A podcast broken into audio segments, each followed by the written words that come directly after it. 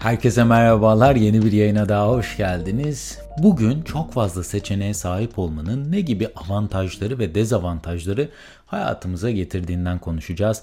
İsterseniz buyurun hiç beklemeden hemen konunun detaylarına geçelim. Bu arada yaptığım yayınları beğeniyor ve yeni yayınları kaçırmak istemiyorsanız dinlediğiniz platformlardan abone olarak tüm yayınlara anında ulaşabilir veya Patreon üzerinden bana destek olabilirsiniz. Hepimiz her gün yüzlerce seçim yapıyoruz. Yapılan bir araştırmaya göre bir gün içerisinde bir insan ortalama 35 bin adet seçim yapıyormuş ve yaptığımız bazı seçimler bizi hiç zorlamaz iken bazıları ise inanılmaz zorlayabiliyor. Bir seçimi zor veya kolay kılan şeylerin aslında sahip olduğumuz opsiyonlara bağlı olarak arttığı bulunmuş. Yani buna bağlı olarak artıyor ya da azalıyormuş. Çok fazla opsiyona sahip olduğumuzda aslında hangisinin bizim için en doğru olduğunu sahip olduğumuz bilgilerin miktarı belirliyor. Tabii ki biz her zaman kendimiz için en iyi seçimleri yapmak istiyoruz. Fakat çok fazla opsiyona sahip ol, olduğumuzda yani psikolojik olarak da daha stresli ve mutsuz hissediyoruz. Bir de yapmamız gereken seçimler arka arkaya gelirse yani çok fazla karar vermek zorunda kaldığımız için yine stres altında kalıyormuşuz ve bu da daha mutsuz hissetmemize yol açıyormuş ve bir seçimin kolay ya da zor olmasını sağlayan en önemli faktör bu seçimi yaparken o konu hakkında ne kadar bilgiye sahip olduğumuzmuş. Yani yeterince bilgi sahibi olmadığımız bir konuda seçim yapmaya çalışırken tabii ki daha fazla stres hissetmemiz gayet doğal. Örneğin ben bu podcast'i ilk başlatacağım zaman bir mikrofona ihtiyaç duydum. Fakat ben daha önce işte mikrofon olsun, ses kartı, e, bunlar için kablo, ekipman bu konularda çok fazla bir bilgim yoktu. Ve şu an piyasada 20 dolara da satılan bir mikrofon var. 2000 dolara da alabileceğiniz mikrofonlar mevcut. Bu kararı vermek benim için çok daha zorluydu. Çünkü bu alanda bir bilgim yoktu ve çok fazla araştırma yapmam gerekiyordu. Fakat yıllardır örneğin unlu mamuller yapan bir fırıncı için un seçmek oldukça basittir. Yani fırıncı unu seçerken böyle çok fazla düşünmez, stres de hissetmez veya sıfırdan bir araştırma yapmaya çoğunlukla ihtiyaç duymaz. Ben geçenlerde tam da bununla alakalı olarak harika bir TED Talks izledim.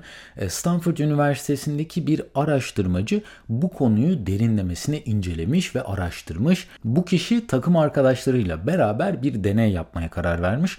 16 dakikalık bu konuşmanın linkini de yine eğer merak ederseniz açıklamalar bölümünde bıraktım. Oradan izleyebilirsiniz. Bu konuşmada benim en çok ilgimi çeken kısım süpermarketlerdeki ürünlerin sayısı ile ilgili olan kısımdı. Şu an bir süpermarkete giderseniz bir ürün almak istediğinizde neredeyse aynı ürünün yüzlerce farklı versiyonunu görüyorsunuz ve yani bir adet alacağımız şampuan belki de bir makarna sosu veyahut da bir çikolata için yani yüzlerce ürün arasından ki bazı marketlerde artık binlerce ürün arasından seçim yapmamız gerekiyor. Yani her alışverişte farklı bir ürünü alıp e, kıyaslamaya kalk yapacaksak bu da büyük ihtimal yıllarımızı alacaktır ve bize çok maliyetli olacaktır böyle bir şey.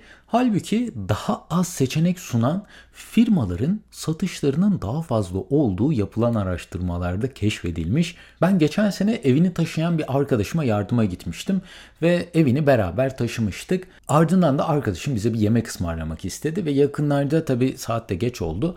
O saatlerde açık sadece tek bir restoran bulabildik ve oraya gitmeye karar verdik. Bu restoran açık büfe hamburger satıyordu. Ben hayatımda ilk defa böyle bir şeye denk geldim. Yani belki bu tarz işletmeler vardır da e, benim için e, yeni bir deneyim oldu. Bu restoranda sistem şu şekilde işliyordu. İlk olarak size işte hangi tip ekmek e, seçmek istediğiniz soruluyor. Eti seçiyorsunuz. Etin ne kadar pişeceğini seçmeniz gerekiyor. Ardından da böyle açık bir büfe var.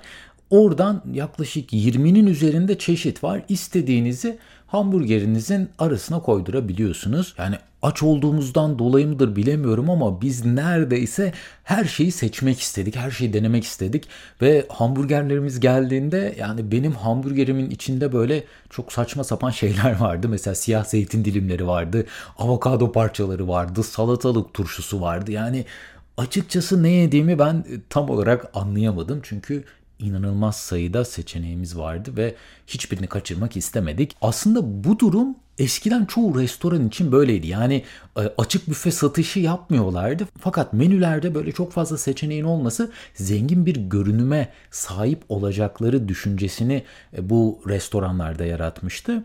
Fakat bir işletmede 50'den fazla seçenek olduğunda bütün bu ürünlerin nasıl hazırlanacağını çalışanlara anlatmak dahi çok zor bir şey. Yani bırakın bunu sadece pişirmeyi etmeyi bu sistemin nasıl çalıştığını anlatmak çok zor bir şey.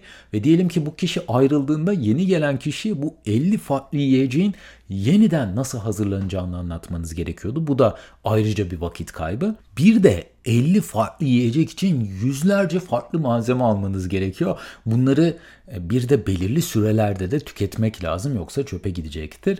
Bu yüzden şu an dünyada en çok bilinen, tanınan, dünyanın her köşesine yayılmış restoran zincirleri, kahve dükkanları, tatlı dükkanları çoğu 7 veya da 8 adetten fazla seçeneği size sunmuyor. Bunun aslında bir sebebi var. Çünkü seçenek sayısı azalınca insanlar çok daha çabuk karar veriyorlar. Satışlar bu sayede de daha fazla yükseliyor. Daha fazla ürün satabiliyorsunuz. Tabii ki öte yandan da bu ürünlerin hazırlanması, bu ürünleri hazırlayan kişileri bunların nasıl yapılacağının anlatılması çok daha kolaylaşmış oluyor. Bir de karar vermenin fiziksel etkileri de var bizler için. Yani biz karar verdiğimizde fiziksel olarak da enerji kaybediyormuşuz.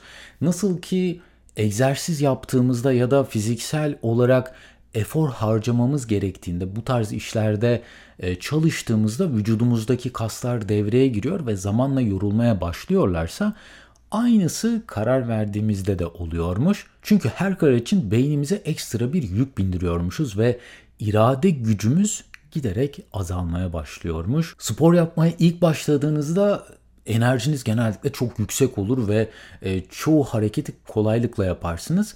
Ancak biraz süre geçtiğinde tabii ki kaslarınız ağrımaya başlar ve enerjiniz bir miktar azalır ve sonlara doğru vücudunuz sizi ara vermek için kesinlikle zorlamaya başlayacaktır. Çünkü kaslarınızdaki ağrıların miktarı artar belirli bir süre sonra ve eğer durmayıp devam ederseniz de acı miktarınız buna endeksli olarak artacaktır. Karar verme sürecinde de aslında birebir bunun aynısını yapıyoruz. Verdiğimiz ilk birkaç karar bizleri aşırı yormuyor tabii ki ve genellikle en doğru kararları vermek bu esnada çok daha kolaydır. Fakat üst üste verilen kararlar bizlerde yorgunluk belirtilerine yol açıyor.